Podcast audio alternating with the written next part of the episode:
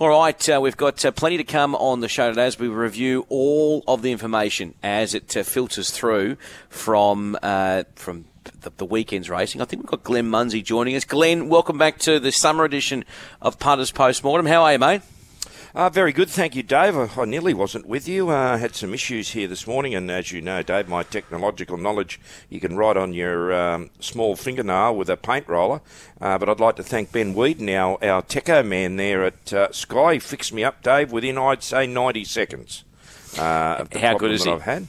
Yeah, well, what what the problem was, Dave? My um, my portable internet that I use at the races, and I'm sure you've got one there called Netgear mm-hmm. uh, like a small box there. It just collapsed on, on Saturday, and and the, the battery's gone in it. And Ben just said, "Well, pull the battery out of the back of it and just plug it in as though you've plugged it in and use it normally." And it's it's firing on all cylinders at the moment. So all I have to do is find another battery for it. There you go, mate. Mm. Uh, so you've sorted that out. Out, outstanding. Seeing you've learned something today too. If that ever happens again, how was your weekend on the punters? We wait for the other guys to join us. I mean, did you back any winners on Saturday? Uh, no, Dave, I didn't. I backed plenty of seconds. Um, Dino will come on uh, shortly. He tipped one in Morphettville. He's been absolutely on fire at Morf- Morphettville, uh, Dino. So he tipped one on Saturday at five dollars. It ran about uh, three dollars forty, I think, and of course to run second. Um, Mark tipped one at uh, Albury uh, that ran second, and then Mark tipped a value runner because um, I, I, like backing horses at you know some sort of odds, and it was late in the day, and I was looking for something to do. Called Mister Cairn Coon. And of course, it ran second, Dave, at $15 and was beaten by Five Kingdom, who hasn't run a race since New Year's Day on 2019. Dean Lester's joining us. Uh, Dino, how was your weekend on the pump, mate? Oh, have we got Dino there? We mightn't have Dino there. I might go to Chris Roots. Chris, how was your weekend on the punt, mate? Oh, mate, it wasn't wasn't that good, but knowing that Munsie, Munsie lost again, he could dead set stop you at a buffet as well. The barbs have been thrown. The golf course will be interesting a little bit later on. I mean, what was the biggest surprise for you uh, out of the the weekend, Chris?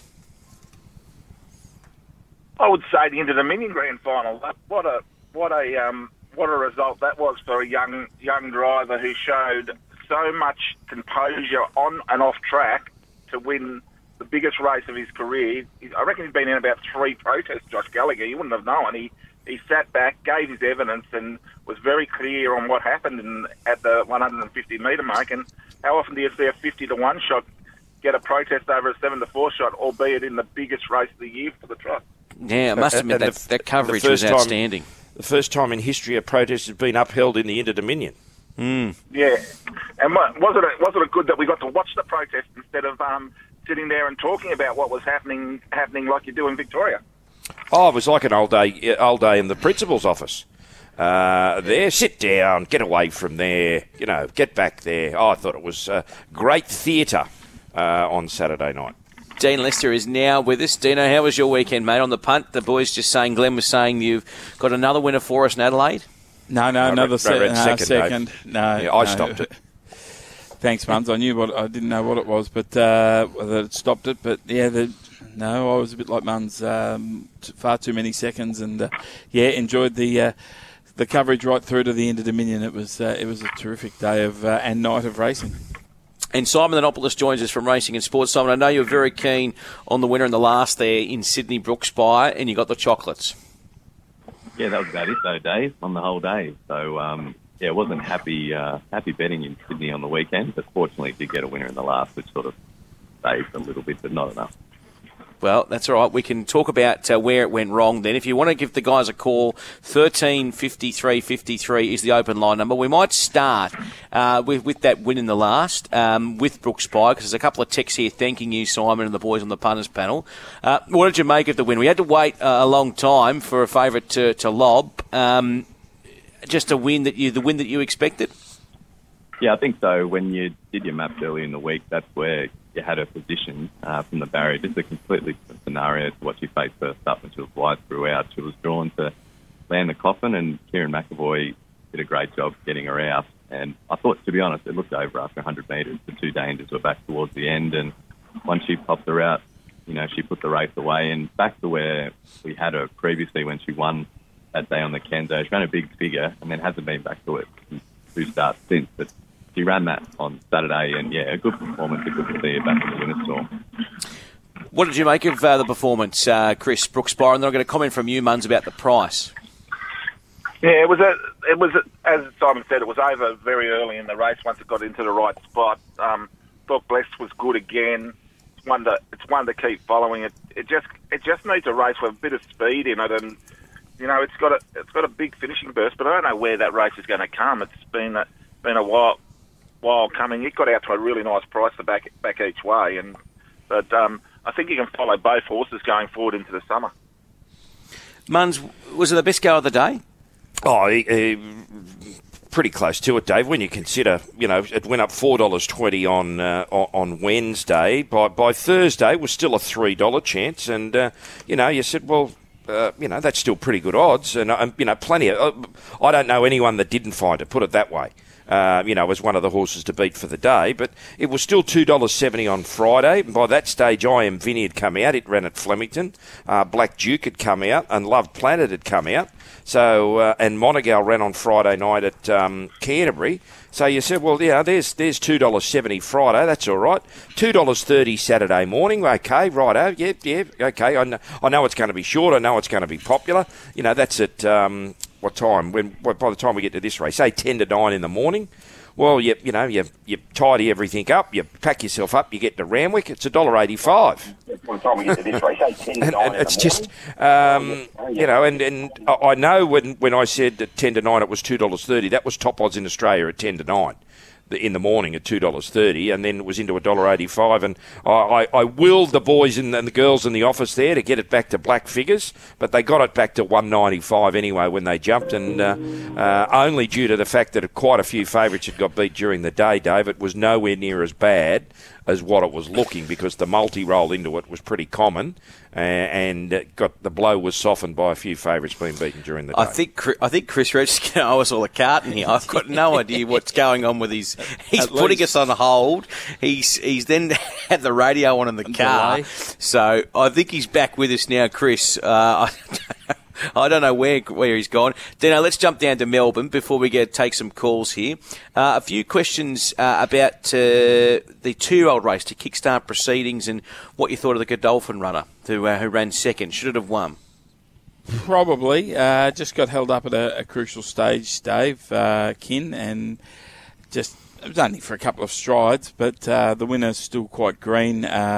These are a, fair way off the pace, these two year olds at this stage. They they looked very much uh, in the learning phase watching them at the trials, and uh, yeah, they've got a, a fair way to go. The the ones with race, uh, the ones that had raced, uh, they ran third last, second last, and last. Nothing silly. Uh, just hung in badly. I think looked the winner at about the 400 and just didn't want to go straight at all. Camicho pulled too hard, and I think Epic Centre can't run 1100 at this stage. So, uh, yeah, I don't know where this race fits in, but uh, Stupendo, very good for the size. Cepedo, uh, one of his very first runners. He was a really good horse down here. Probably should have been a Group 1 performer, just didn't quite get the breaks, but uh, he's hit the ground running as a stallion. Yeah, he certainly has. Um, Simon, I'll come to you here, mate. Uh, figures wise from racing and sports, um, uh, just hearing them from Dino about, you know, the two year olds, maybe not the best we've seen in Melbourne. Are you of the same sentiment or same thought with Kin? Should it have won the first? Yeah, very similar, I think.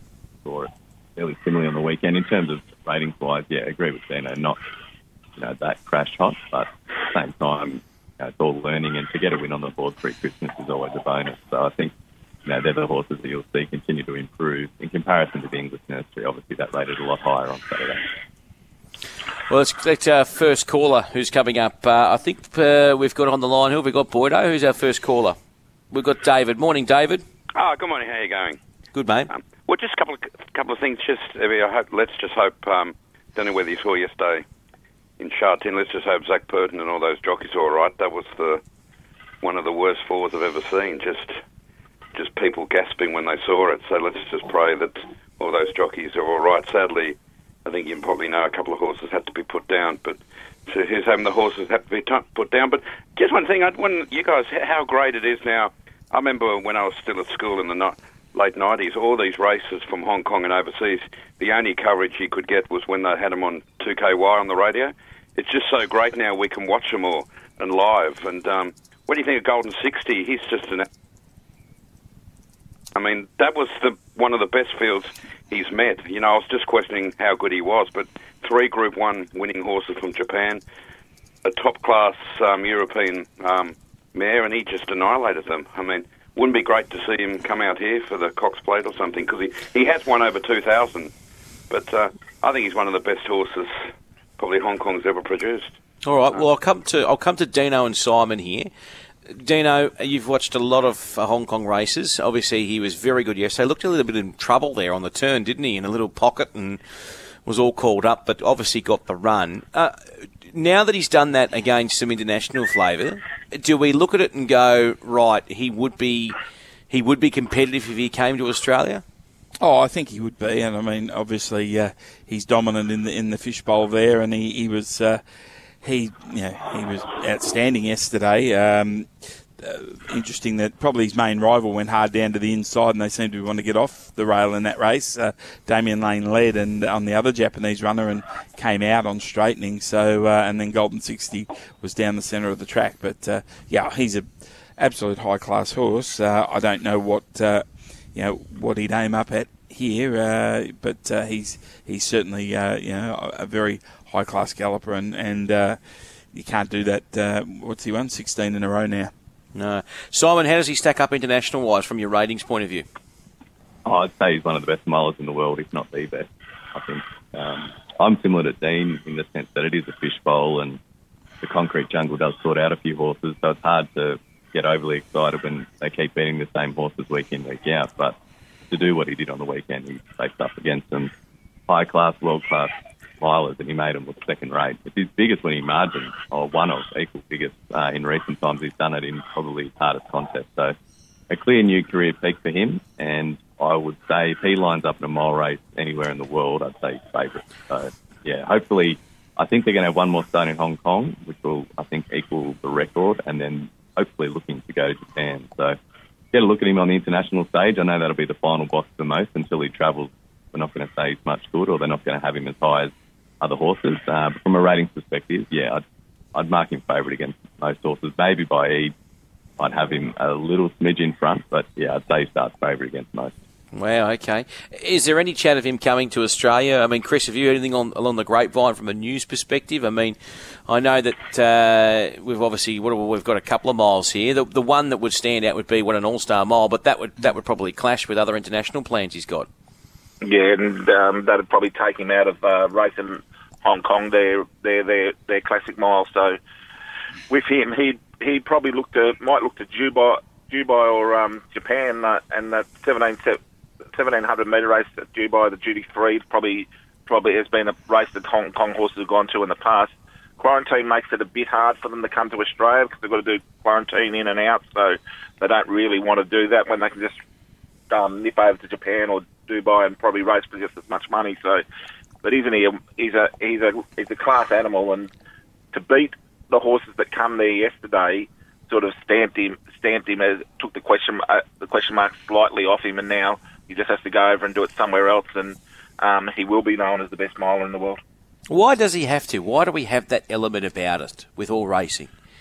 You know how you know he's just sort of say then Chris. Well, he ha- you know now if he goes there, he he will definitely you know um, beat the naysayers or, or, or pour cold water on it. Why why does he have to? I mean, he's we just heard then from a figures point of view, from a ratings point of view. I know they're ratings, but um, that he stacks up. I mean, why can't we just say he's the best? Well, the, what happens is with these horses now, and um, it, I think we realise it's easier to travel horses than ever has been been been. So um, you want to see them um, outside their comfort zone. You, you don't want to see a batsman and come into Australia and play on our pitches and score hundred after hundred, and then go to England and get um, knocked over for sixes, sevens, and ducks. You know, if they don't do that, you you start to question wh- whether they are really top level. Look, Black Caviar went over and did it in in in England, and that sort of sort of made made takes her legacy to another level. They didn't go with Winks, which was disappointing because I think we would have seen something similar to what Black Caviar did. But when you're ra- racing in Hong Kong in such a you race the same horses, the f- same six or seven horses every time you go around, and if you're just better than them, it's it's it's it's just bad luck. And bad luck probably doesn't even beat him against those horses. So that's why it was so important for him to beat the Japanese horses yesterday. It's probably why it's important for him now to go overseas and and get that get that final tick of approval. We all know he's an outstanding racehorse, but we want to. I think I think now we want to see these really good horses go overseas and do it.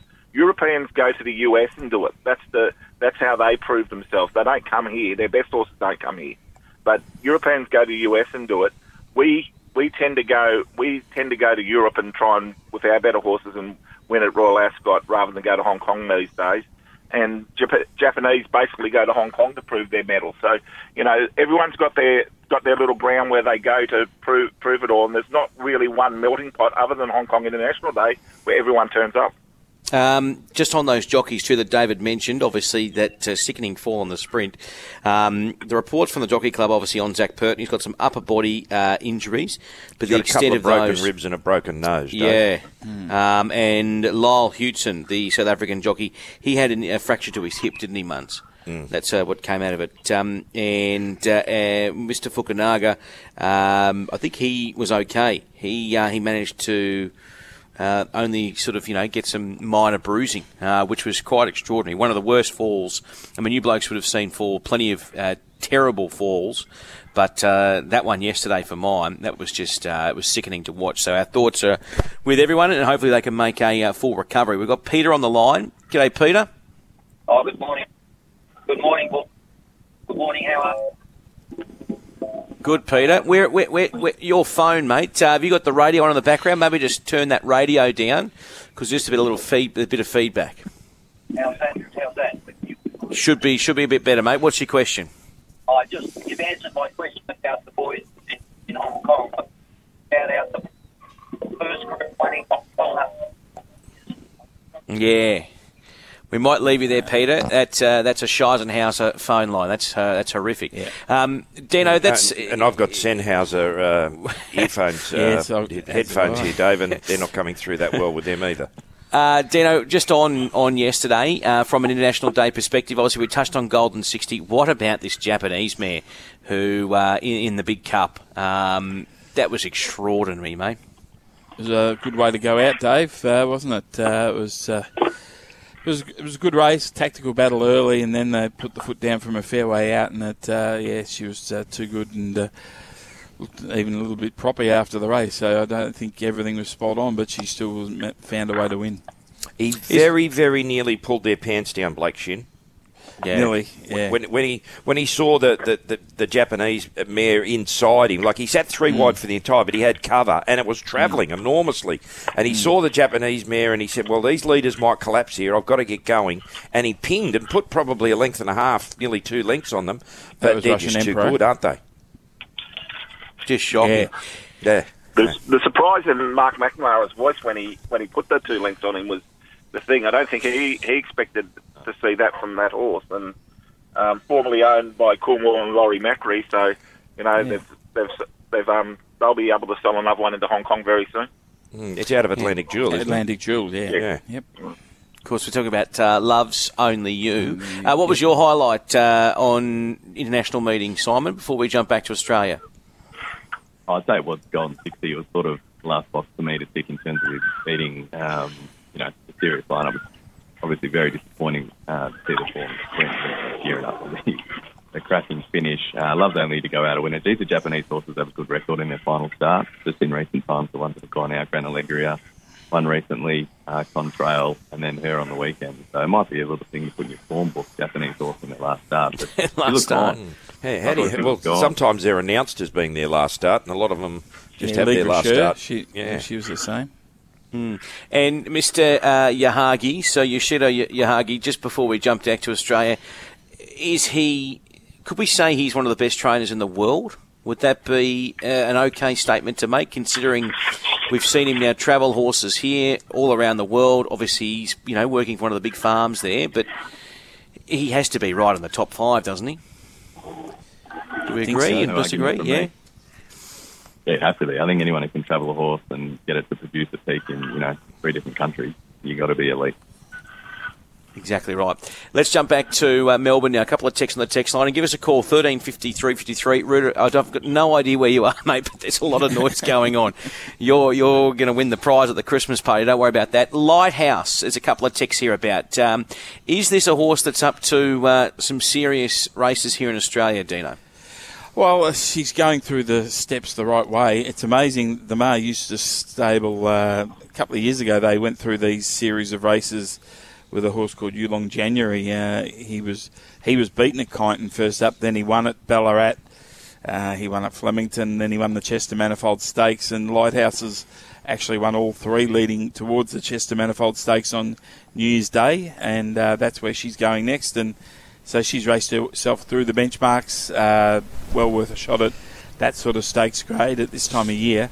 It's got and just got a magnificent racing style. Just landed straight on the back of the two leaders, travelled comfortably, and's got a turn of foot. Handles wet or dry, so she's. I don't know to what level she'll end up at, but uh, the next step should be uh, another win probably on New Year's Day.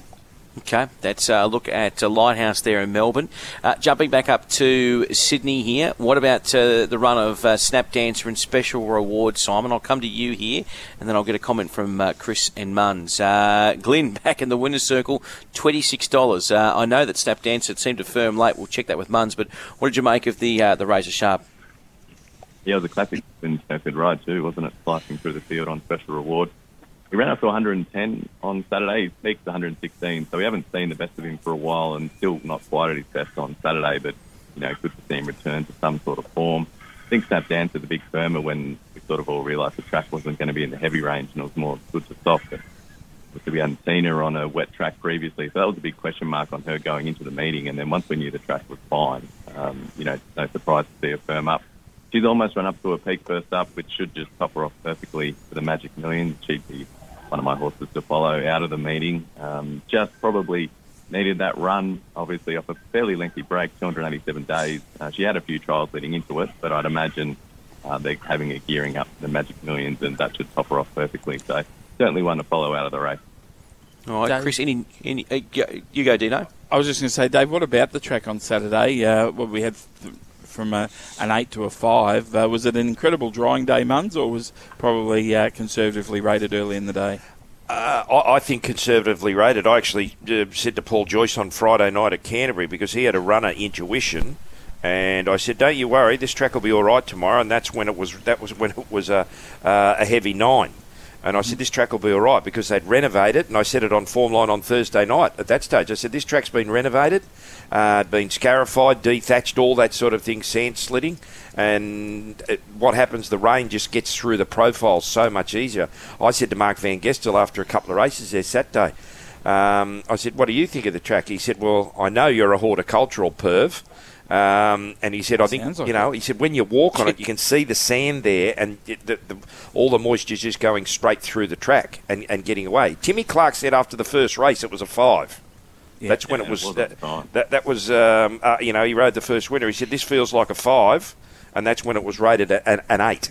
Mm. And time wise, time wise tells you that it was much, much better than that. Yeah, sure. I went and had a walk on it after the first uh, and had a chat to Navesh and it just walked like a slow track. Like it was just it, uh, there was a lot of give in it. There's a lot of grass on it at the moment. When you when you get out there during the carnival, during the spring carnival, there was a lot of gra- grass on it. You thought, oh, how how good's this? But it's even better now. It's like a bit of a bowling green, really. And you know, they they hardly marked it in the first. It didn't didn't look like a heavy track. It was always going to improve, and you know, I think they would have gone to a six straight away, but they did, they had to go through the process of going seven, six, five. So it was one of those, it was one of those days where they've um, they've got this track absolutely at its peak at the moment. They've started filling divots with the sand sand profile rather than dirt. So you you can remember a few years ago you used to get that black black dirt coming back from um, the field and things like that. Now they're filling with filling with the sand, the same profile, and it's just getting through the track so well. And it's I think Randwick's becoming one of the better tracks in the, in the country country because you can get a slow track you're not always going to get good tracks, but it um it races fairly fairly most of the time. Does this mean, gents? A... That, yeah, well, I was going to say that, Simon. Does this mean we have to change our perception of heavy tracks now and rain affected surfaces in Sydney? Because it seems like both these surfaces have changed in terms of their ability to handle moisture. Well, it's always been the case that I think Munns would say this: the heavy at Rosehill and the heavy at Randwick have always been different sort of sort of heavy. So, um, but at the moment, I think you'll you, this track would take a lot of rain and still race really well. Well, which is a credit to to Navesh and Mike and, his, and their team out at um, Randwick, and the same at Rosehill as well.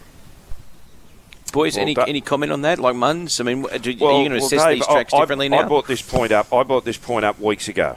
Uh, do we now, when we've had a situation like we've had it a couple of times now, um, you know, better drying conditions and different things like that? You know, I'm sure Peter and Paul Snowden would be, you know, in the fetal position when they watched the first couple of races there on Saturday, having scratched I Am Superman because the track was a was a heavy eight, uh, and he has won twice on soft going. Now that track would have been perfect for I Am Superman by the time they raced at 20 to 5 on Saturday.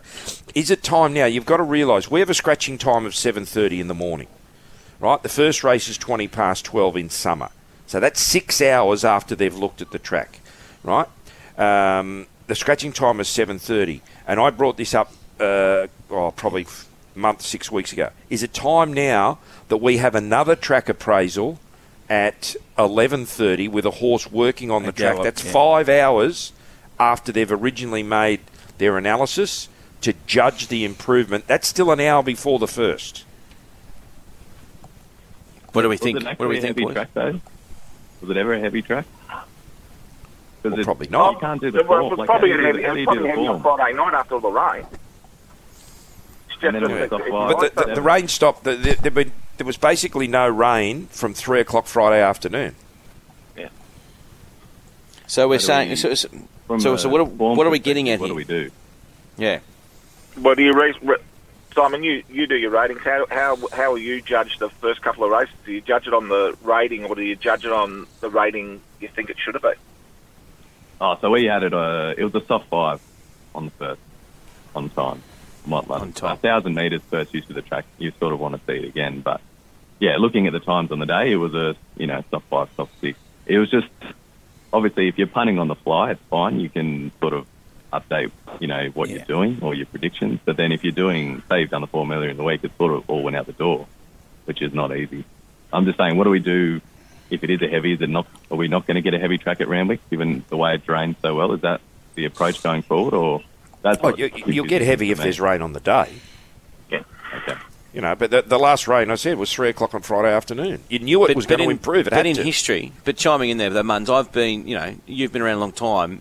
The- Oh, we thanks, copped a heavy storm. No, but we copped a heavy storm on Friday night, like, and it poured in town. It poured at Randwick.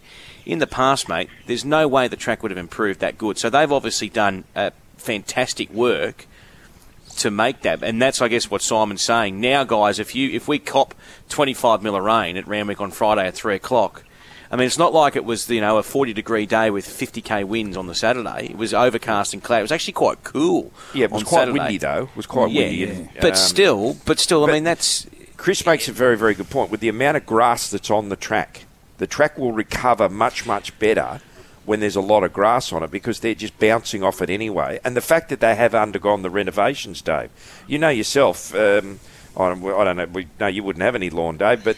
Um, you, go to a golf course that ha- undergoes renovations, and when, when they what they call dethatch and take away all the, the, the dead material away, that's acting as a buffer. So the water is sitting there and just doesn't get right through the profile. That's why, um, you know, the, the tracks are wetter than they are. Once you take away that that um, inhibitor for the water to go through and the sand is there, uh, it's just perfect. That's that's you know. No. But I guess I guess what we're saying though, what we're saying is, track. but what we're saying though for you guys is that if it pours with 30 mil of rain on Friday night, we don't get anything else. You blokes won't be diving in and, and looking at you know um, real wet heavy trackers. You'll be looking for those because you know that the track you've got enough confidence now in these tracks in Sydney that they'll improve. especially that- at this time of year, Dave. That's Yeah. that's when the tracks are going to bounce back better. I think what's hap- happens with the Sydney tracks is that they were so they've been so maligned for so long, and we tend to re- remember the days when they, they were really bad. So we tend to remember uh, Queen Elizabeth Day when they watered it and they shouldn't have. We tend to remember those days. So what you what what what we need to t- start to do is remember the good days, and the good days are a lot happening a lot more often than the bad days now. Let's get to our next caller. Ken's on the line. Morning, Ken. Hey, mate, how are you? Very good, mate. That's right. Just a quick question for Mums.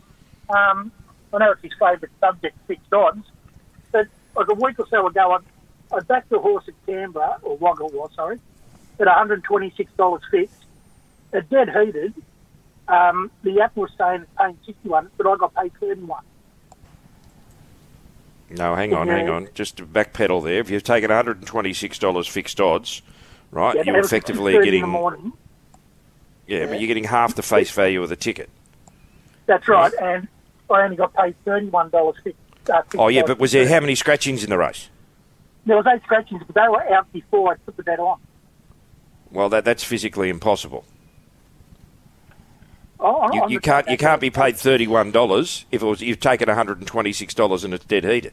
You've got to get half Well, the face value of the ticket. Say you've had ten dollars on it, you've got to get twelve hundred and sixty. Half that, you've got to get six hundred and thirty.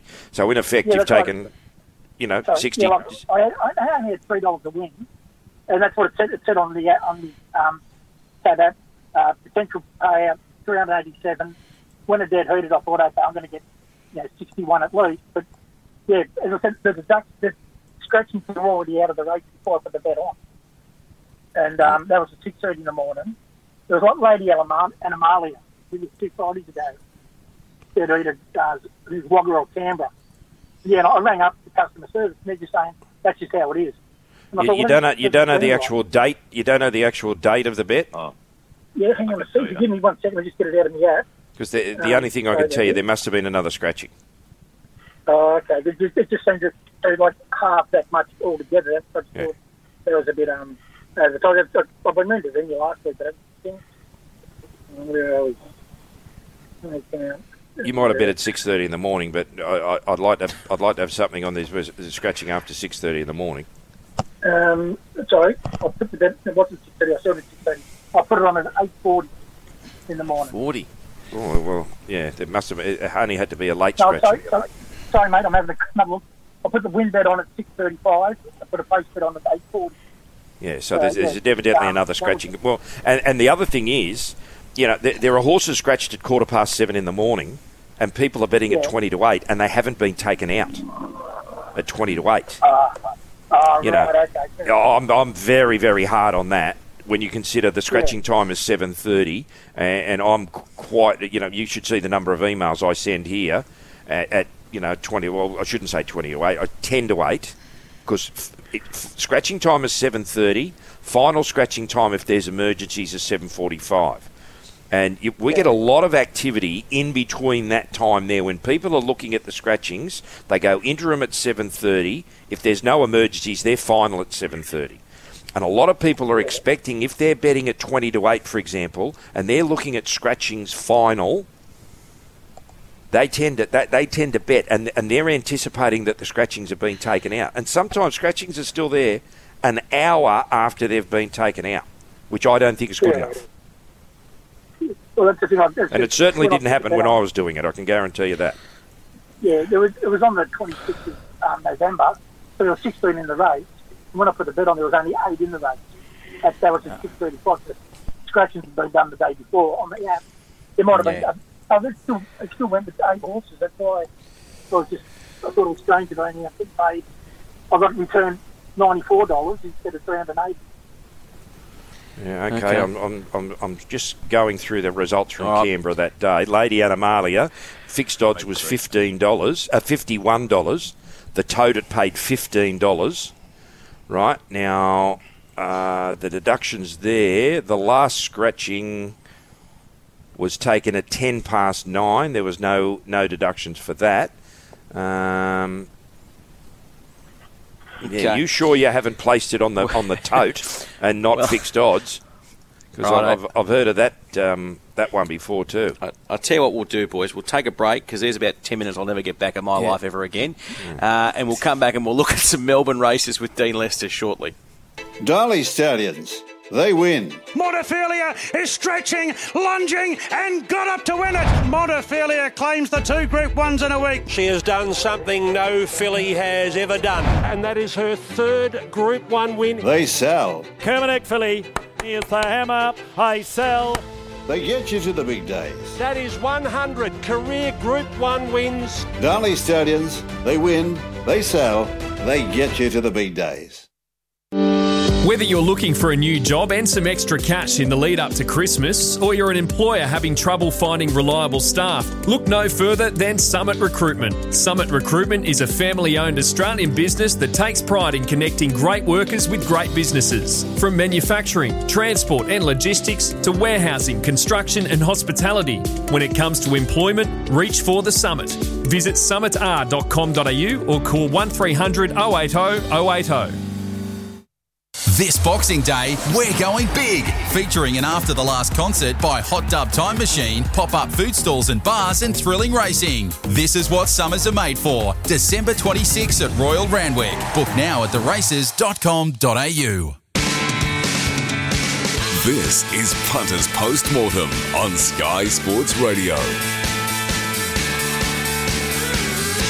Welcome back to Sky Sports Radio. All right, uh, Dean Lester, help us out here. Uh, I tell you what, Matt Dale is uh, an extraordinary trainer there in the nation's capital. Um, he might be uh, buying a bit of land elsewhere out of the ACT, but uh, that uh, news to to grow over the next couple of months. But Five Kingdom. Um, took this down from Kem Lagrange, came out of that benchmark 78, and they always seem to have a little nibble when they like them, and they got the chocolates.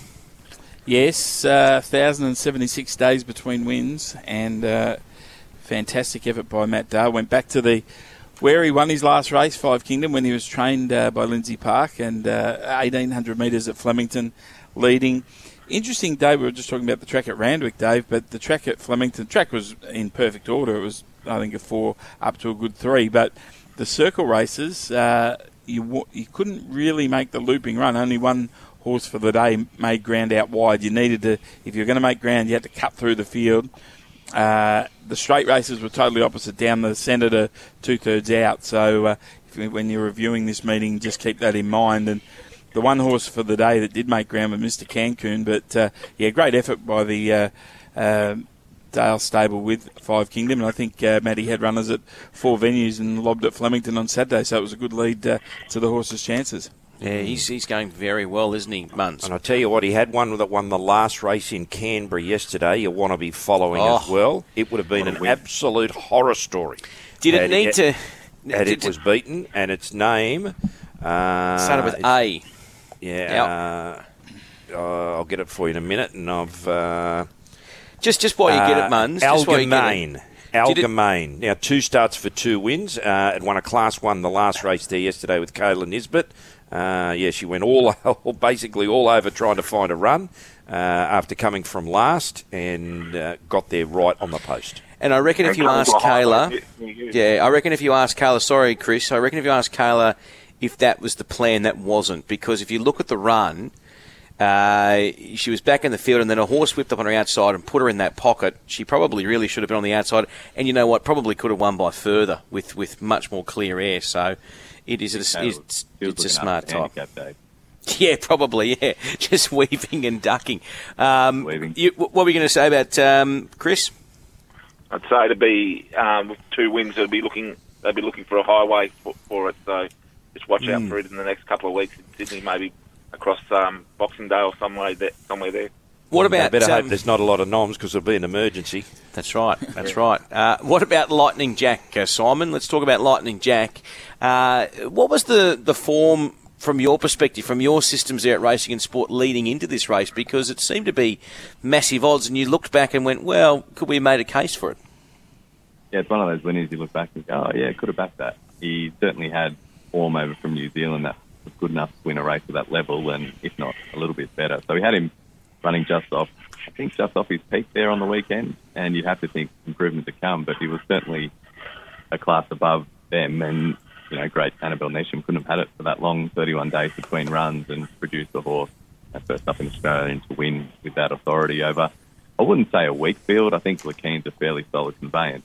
So while he hasn't done a lot of winning here, he still generally runs similar figures each time he steps out. So I think it's a good piece of form. Always tricky following horses after they win at big odds, as you're going to have to take a lot shorter next time we see him. But yeah, it looks to be a nice horse. And again, Annabelle done a really good job with a new horse in the stable.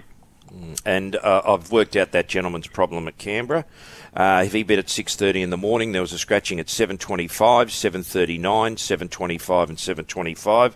Total deduction of 47 cents. If you take 47 cents off the $126 chance, then divide it by two, he's finished with $33.39. Okay, beautiful. Uh, let's go back We're to Melbourne. to help, Melbourne. Dave. A couple of texts. Thank goodness. Um, Dino. Yes, okay, Dean, About okay, sorry. See, see what you think. Hope you didn't take it in Um, a double with the horse to win again another race. No, that's half again that. Yeah. No. And the- uh, this horse is. Uh, this was a good tough win, wasn't it? From See what you think.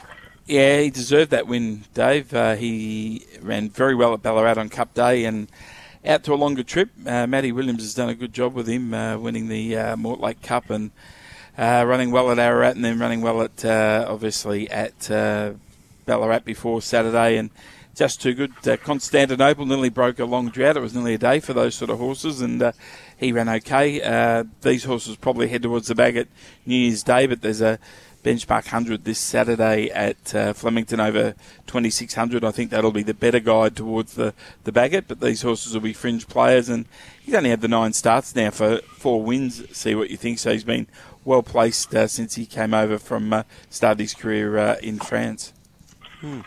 Um, Chris, I'll come to you here, mate, um, and I want to touch on a couple of questions about your column. Um, you were at, at Menangle on Saturday night. Uh, firstly, what did you make of the Inter-Dominion series for 2021? Well, it probably didn't have the best horses in the country because of um, COVID and people not willing to travel. But what happened was the best horses that were in the series performed really well. So you ended up getting to a, an exciting series. The Trotters was fantastic. It was just you didn't know who was going to win the races, and Mary Law was backed off the map there to win the final. We got to the front, walked them, and really was never going to get beat. Um, had the had its main danger on its back, and Greg Sugars had said I had so much time to think about what what was going to happen.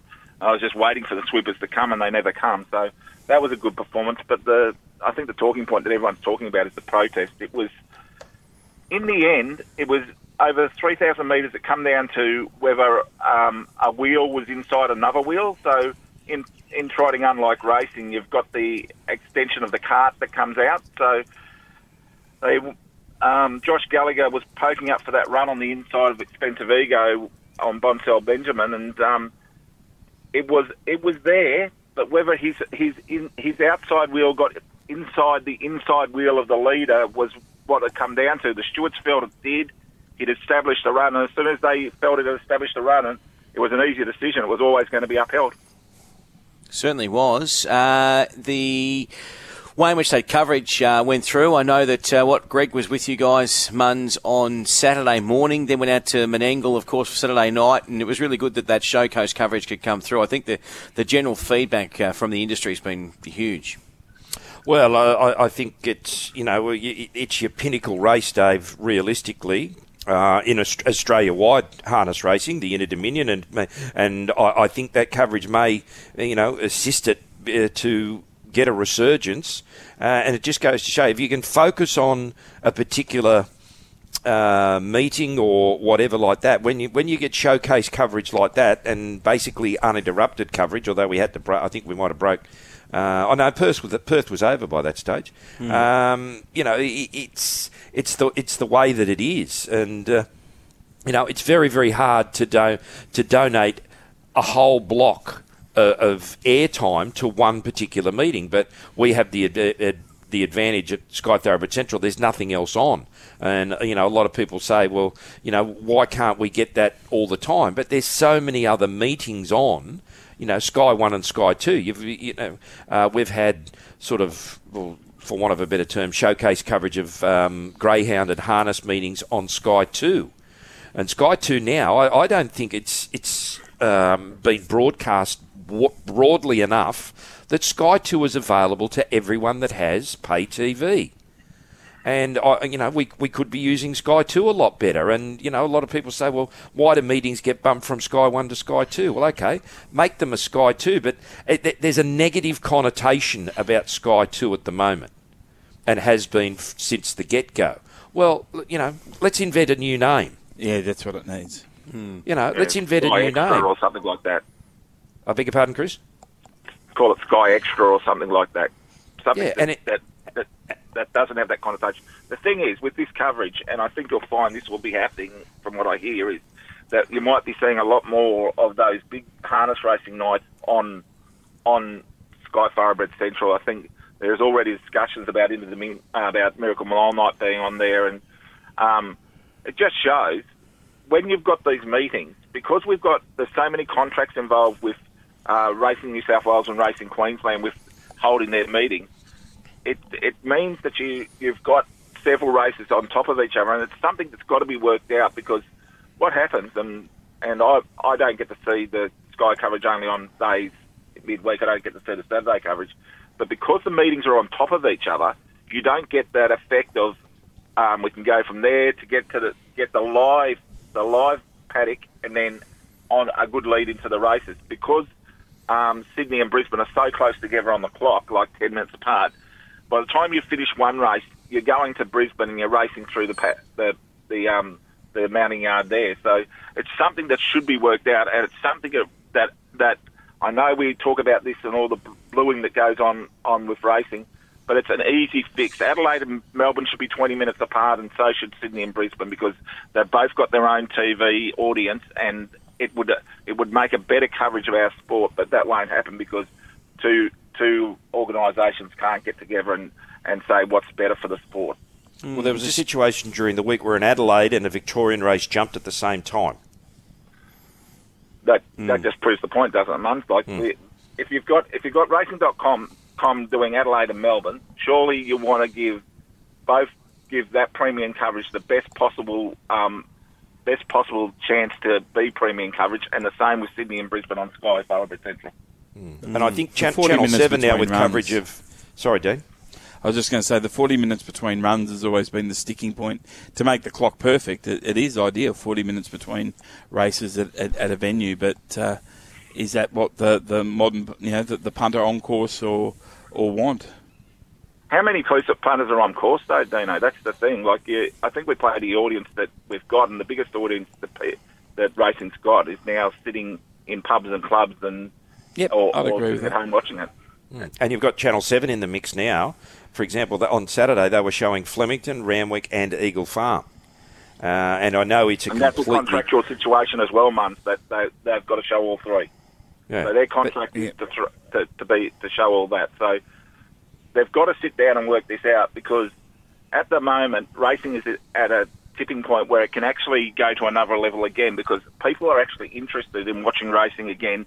Everyone's learned learned how how good an afternoon on the punt is at home because that's all they could do during COVID. Um, racing to take full advantage of the position it is in the marketplace, the sporting marketplace at the moment, has to get this right and has to get it right quickly. And that means some some people sitting at a table and saying, "Let's make this work and make the product better for everyone." Speaking of uh, Sky Thoroughbred Central, and, and it was uh, in the press from you, Chris, but Muns, you're losing a valuable member of the team. It's a shame. Yeah, not me, I. Dave. Um, not me. Oh, Uh, really? No. Uh, well, Sticking they've around. tried Redikill and uh, Flick and everything to get rid of me, but um, I- I'm still here. No, uh, Lizzie is uh, looking to uh, broaden her horizons, and um, she's got a young family, just about to, to move, and uh, she's just going to take some time to, to work out where she wants to be, and that that's um, you know. I've, lot people a lot younger than me, Dave, have got a lot more life to live than what I have, and uh, you know they've got to work out what's best for them and best for their family. All, all my kids have all grown up. Two of them are married and moved out. Lizzie's got you know two young girls there. One's about to start, uh, I think, proper school. I think she might be in kindergarten or um, year one next year, and the other one's sort of been at school for a couple of years. So you know your, your family is the most important thing, and you've got to you know do what best that you think is for your family and for your life going going onwards. and she just at this stage wants to be be looking at something else. Well, I hope she's not lost to the industry because uh, she's a star, as we know, Lizzie. Um, now, back to racing, because there's a thousand texts running in here. Uh, actually, a couple of texts giving uh, Duff a bit of a praise here because he was very keen on uh, Bacchanalia to beat Dragonstone. And Simon, what did you make of race three there? Uh, Dragonstone, uh, he just got, um, he didn't get the sweet go like he did at Kembla. Yeah, I think it played out a little differently to what many anticipated. I've sort of had Dragonstone tracking Bacchanalia in the race, but Kerrin McEvoy, um, you know, too good. He was able to track, track Dragonstone into the race, and once that sort of eventuated with the pull in the weights that he did have, uh, he was obviously too good. And Frank, what he did at Canterbury, because I think that was the one little niggle for me. His two wins were on a bottomless track at Canterbury, and whether that form would translate over to Randwick. Um, but the way the race was run, he had all the savers and, you know, was simply too good. I wouldn't be dropping off the second horse. I think the two of them uh, will be winning plenty of races if, you know, they'll stay in work over summer. And interesting to see when both get onto a firm track because I still feel Dragonstone, I'd say, will be at his best on a firm track. So looking to him to bounce back. And from a punting perspective, he should get a price as he's been beaten. So we'll see what happens. But two to, two to follow for sure. Okay, beautiful. Um, back down to Melbourne. Your opinion on Fluorescent Star um, in the third event, Dino?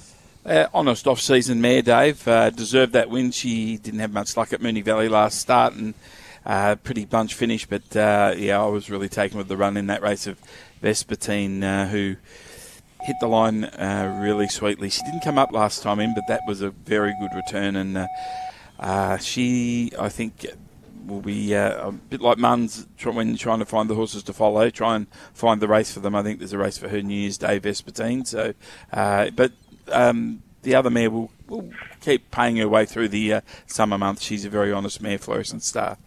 All right, fantastic. Boys, we need some horses to follow before we wrap this all up. I might start with you, Muns. What's your horse to follow for the weekend? Oh, well, one that's, you know, he's, he's, well, a couple actually, Dave, that have been in the horse to follow list for quite a while now. Casino Lord, he's just itching uh, to win a, a, a, tab highway in town, but he's, he's, he's restricted to being probably a 1,000 metre horse and a 1,000 metre horse only uh, in the first race there. Stockman again, uh, probably the track dried out a little bit too much for him on Saturday, but he's ready to sort of.